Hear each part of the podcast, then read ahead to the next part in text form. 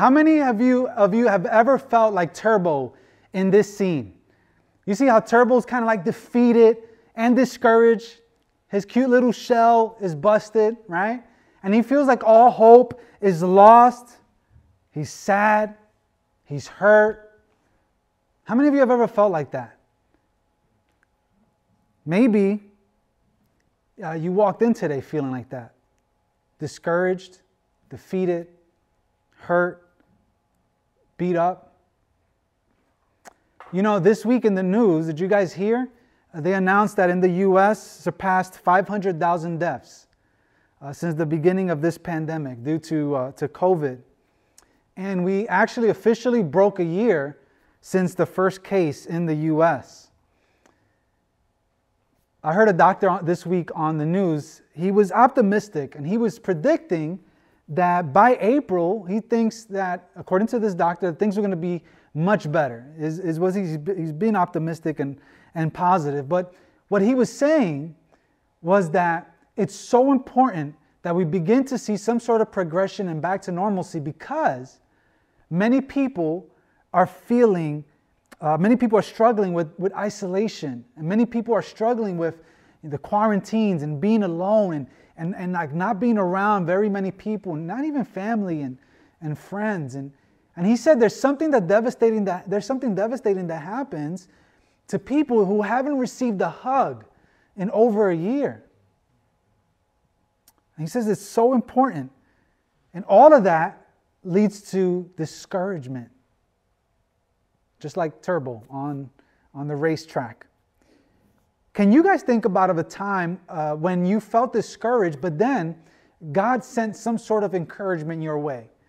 You know, maybe a friend, you know, came into the to the picture and shared some words that gave you encouragement. Maybe you received a text message from a family member or or from someone at church that kind of helped, you know, bring you out of that discouragement. Maybe you, you cracked open God's Bible, the, the Word of God, and you read through the Bible and you just so happened to come across a verse in scripture that really motivated you and encouraged you. Or maybe you turned on the radio and a song came on that really helped you, or you listened to a, message or sermon on a podcast or YouTube and it really helped you. It was like when you find yourself in that, in that discouraging time and when you receive those words of encouragement of life, it's like a fresh wind under your sails, right?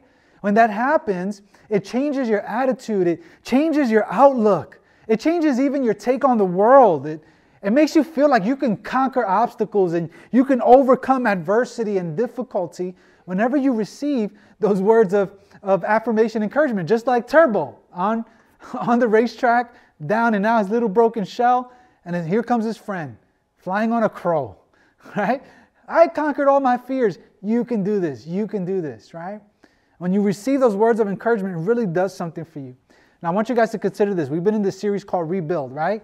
And in this series, what we've been mentioning is that the people of God, they return home after 70 years in captivity and they see the, the temple, God's, God's temple, God's building is, is in shambles, it's, it's broken down, it's rubble, and God tells them to rebuild. And as you can imagine, a, a big project like that would, would obviously increase the chance or the chances of the people becoming discouraged. This is a huge task that lies ahead. They had to rebuild from the literal ashes and rubble. And not to mention there was threats from their enemies that were coming out, you know, threatening them, don't you dare rebuild that temple, right? Offering threats because they hated them. And not to mention the hard work that it would take. We're talking about literal blood, sweat, and tears. This was literally back-breaking work in order to construct this temple. And remember this that they had faced opposition before, and for about 12 to 14 years, they put a stop on the project that God had called them to do. But today, God is going to give them some encouragement. He's going to bring some encouragement their way because he's going to notice that this is hard work, and so he's going to want he wants to come in and encourage them to do the good work. And here's what he's going to do today to us, Swerve. He's going to encourage you. Because in this idea of rebuilding, this what we have to do, what we have to rebuild in our lives, it's not easy. It's not easy work. It is extremely difficult. You know, we've all faced different obstacles for the in the past 12 months, and God's call to us is to rebuild our lives. And that is not going to be easy work. Or to rebuild your spiritual life, right? Where you once had a vibrant spiritual life, you were looking for God, you were praying, you were in God's word, but now all of, a lot of those disciplines, you were gathering God's people, a lot of those disciplines have gone away, and, and God is calling you to rebuild, and it's not going to be easy work. It's going to be difficult. Our church, all the progress that we have made as a church over the past soon to be five years, a lot of that has suffered very much from the past 12 months due to the pandemic. And rebuilding that is going to be hard work. And the temptation is that when we see all the hard work that lies before us, is to be discouraged.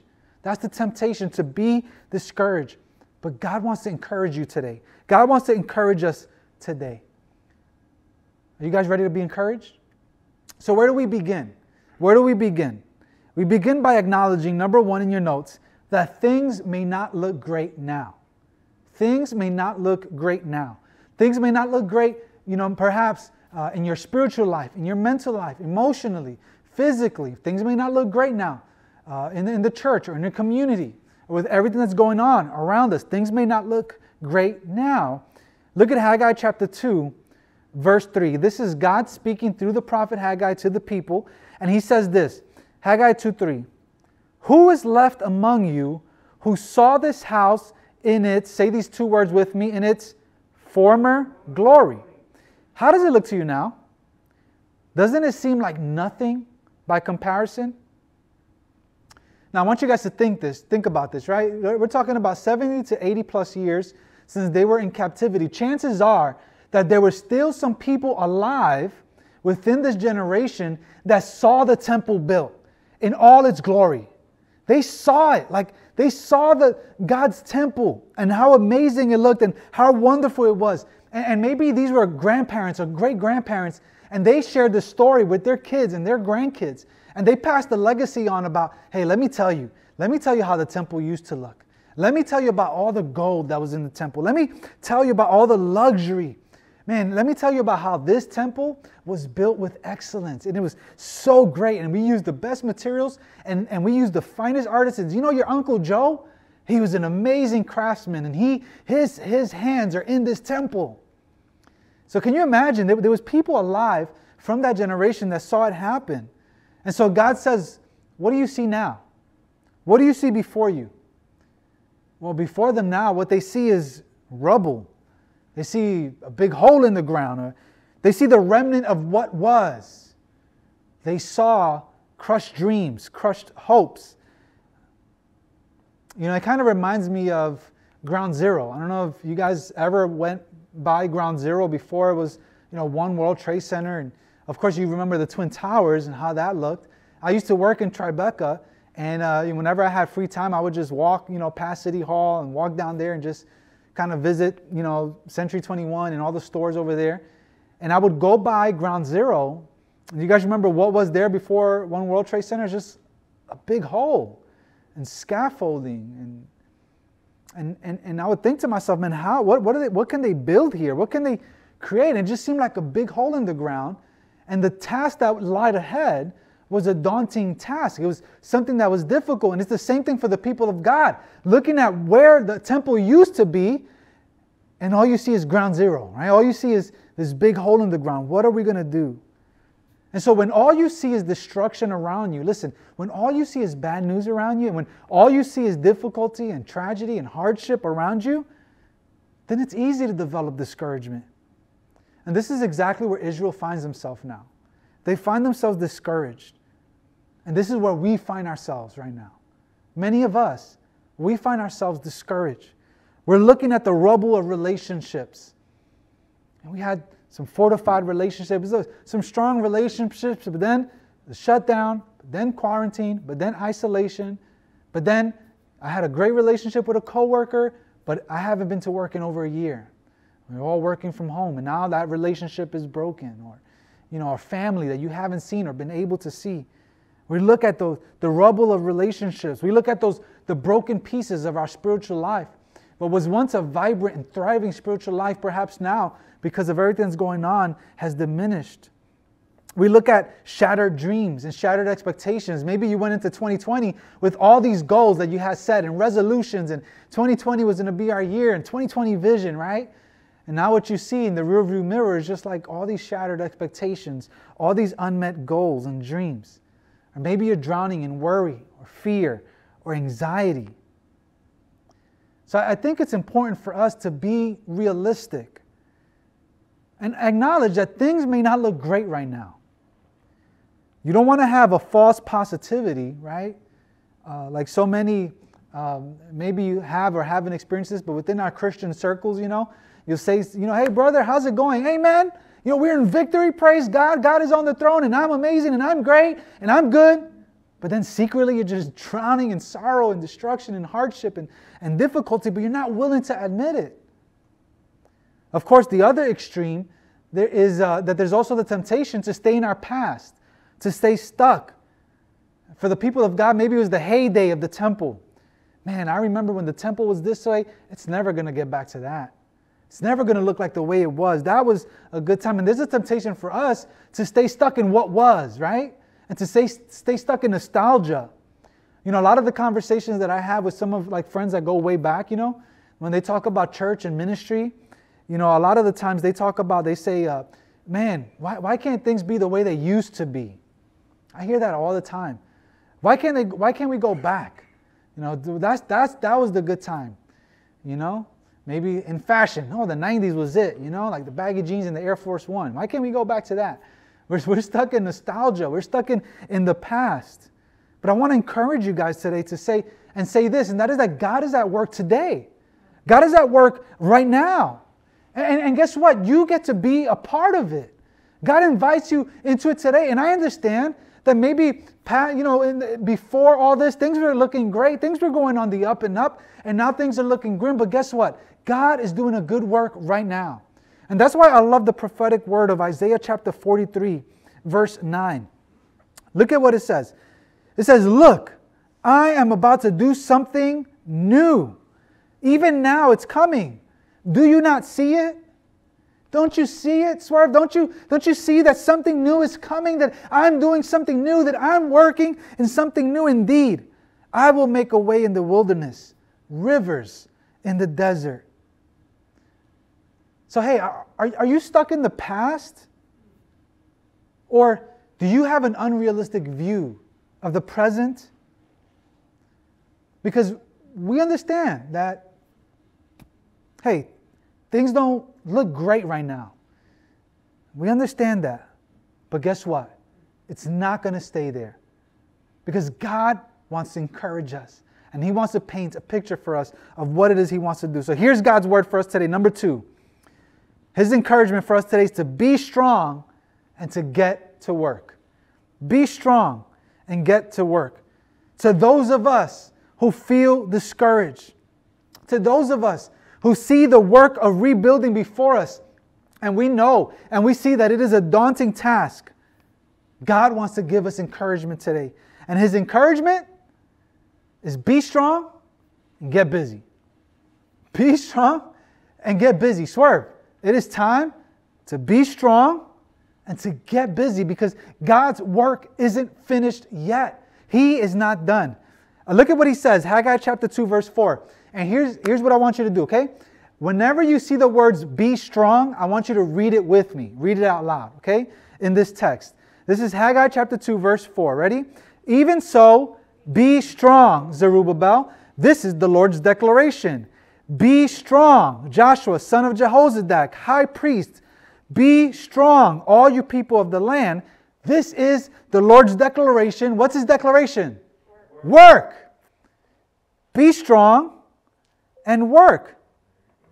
This is what God is calling us today to do. He's calling us to be strong and to work. This is the encouragement that He gives us. Notice, guys, that God says it three times in this text be strong, be strong, be strong. Do you think He's trying to get a point across? Do you think He's trying to communicate something? He says it to three different sectors of society, you can say. He says, uh, be strong Zerubbabel. Zerubbabel was kind of like, like the governor. Let's say that he's like a, a community, a leader, representative. So he says, be strong, community leader. Then he says, uh, be strong to Joshua, son of Jehozadak. And Joshua was the priest. He was the high priest. He was like, like a pastor, like a spiritual leader. So he says, be strong, spiritual leader. And then he says, be strong to the rest of the people, all you people of the land. And that's like the church laymen, let's say, like the, like the church attenders and members. He says, be strong. And here's what that means. In other words, God's got encouragement for everyone. Not just for the spiritual leader, not just for the pastor, not just for the, the missionary. God has encouragement for us all. Here's why because everyone has work to do.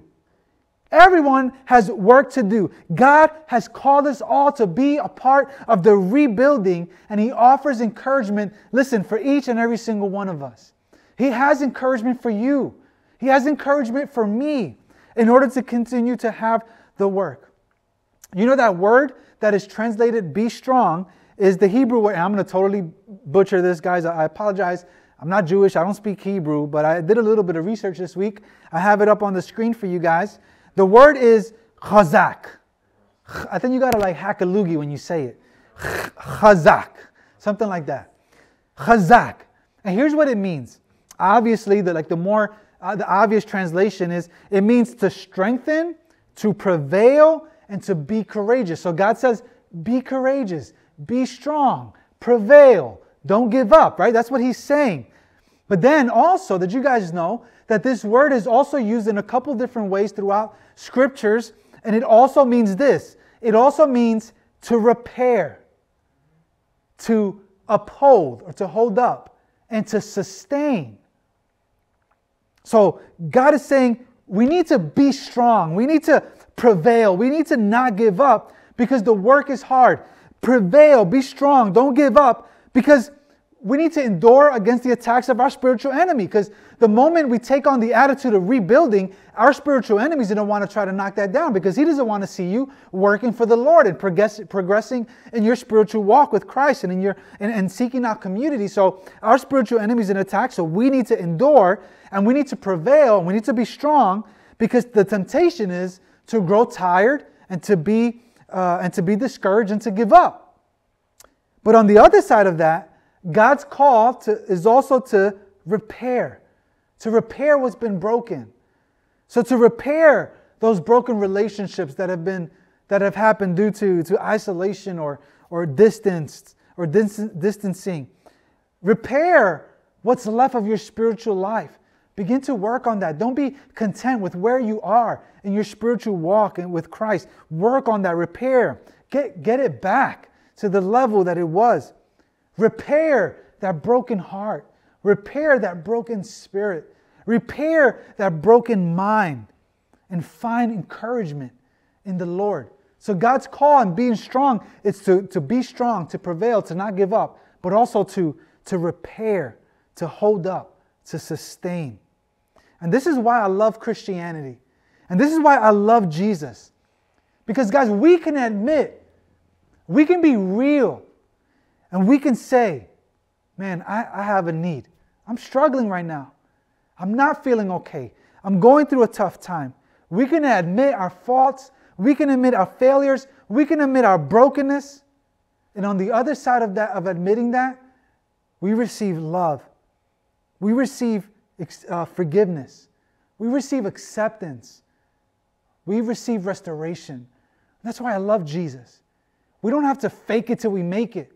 You can be real and honest and raw. And on the other side of that honesty is love and acceptance and forgiveness. Because we can be real. We can admit God enters. God enters our mess. God enters our mess. He knows that we are weak. He knows that where we lack. We're not fooling Him. But what God says in our weakness, He says, Chazak, be strong, repair, because my grace is sufficient. And that's what I love what Paul says in 2 Corinthians chapter 12, verse 9. Would you guys read this out loud uh, with me? It's a little bit of a long verse, but I think we can do it. 2 Corinthians 12, 9. Ready, go. But he said to me, My grace is sufficient for you, for my power is perfected in weakness. Therefore, I will most gladly boast all the more about my weaknesses so that Christ's power may reside in me. I love what Paul says here. My grace is sufficient for you. My power is perfected in your weakness. So there's two things that we need to uh, do today. You all need to do this today. Two things. First of all, you need to acknowledge that you're not Superman and you're not Superwoman.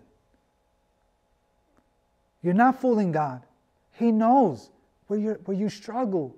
He knows if you're facing discouragement and hardship. So we need to acknowledge that we're not super people, that we are weak, that we are broken, that we are discouraged, that we are hurt. You need to admit that. And then the second thing you need to do is you need to decide. You need to decide are you going to stay where you are? Are you going to stay in your discouragement? Are you going to stay in your hardship? Or are you going to chazak? Are you going to be strong and repair? God's encouragement for us today is to be strong and get to work because God has given us a job to do. And He's invited us into His mission to rescue and to seek and save the lost and to share the hope of the gospel. We need to rebuild the broken pieces of our lives. We need to rebuild the broken pieces of our community. We need to rebuild the broken pieces of our church. We need to be strong and get to work. And here's the last thing, okay? Number three God's Spirit is with you. God's Spirit is with you. Haggai chapter 2, verse 4 and 5 says this Work, for I am with you. This is the promise I made to you when you came out of Egypt, and my Spirit is present among you. What are these last three words? Read it with me. Don't be afraid. God encourages his people by reminding them that he is with them. How is he with them? He says specifically, My spirit is among you. And because my spirit is among you, he, I am present. And because I am present, you don't need to be afraid. Now, it's funny, last year in 2020, I had a, a real cute little sermon calendar, you know, before everything went out the window. And on that calendar, I had a whole four week series on the Holy Spirit. And I really wanted to study this third person of the Trinity, is, who's somewhat of a, a little bit of a mystery and sometimes understood. Uh, but hopefully in the future, we'll be able to like really take a deep dive into God's Word and study the Holy Spirit. But let me give you guys just a, a little of a, of a roundup, a little bit of a, a, quick understanding of, of what is the Spirit's job according to the Bible. The Bible says that the Spirit's job is to empower us. The Spirit counsels us, the Bible says. He comforts us when we're downtrodden.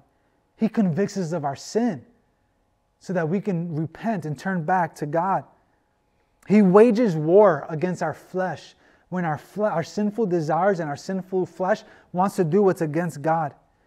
The Bible says that the Holy Spirit groans on our behalf. In other words, He intercedes for us. And He gives us the gifts. He gives us gifts to contribute towards the mission of God. That's a little bit of the Holy Spirit. When Jesus walked the earth, he told his disciples that he had to return to the Father because if not, the advocate wouldn't come. The Holy Spirit is our advocate. And Jesus said that the Holy Spirit would convict of sin, bring judgment, and to empower righteousness.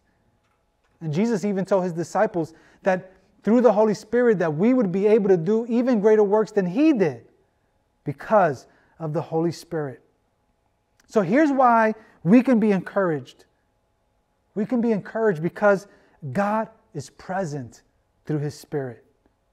And well, here's what He tells you He says, I know the work is hard. I know that you are discouraged. I know that you are tired. But don't be afraid. Don't be afraid because the Spirit is present. And you know what's interesting is that for, this, for the people of God, for Israel, he says that the Spirit was among us. But if you flip the pages of your Bible into the New Testament, there's a promise from God through Jesus that the Spirit isn't just among us, but that the Spirit is in us. Because Jesus came and He died in our place on the cross for our sins and rose from the grave, giving us forgiveness of sin and newness of life. God promises that for those who put their faith in Jesus, the Spirit resides in the life of the believer. The Spirit of God, who rose Jesus from the grave, lives in us. And if that same Spirit has the power, has, has the power to raise Jesus from the dead, can He not lift you up out of your situation?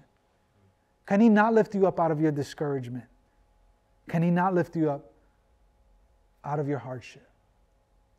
So that's the encouragement God gives us today. He says, hey, acknowledge, recognize that things aren't great right now. We don't need to be like hyper positive, right? We, we can be realistic and we can tell God, hey, I, I feel, you know, discouraged and I feel weak right now.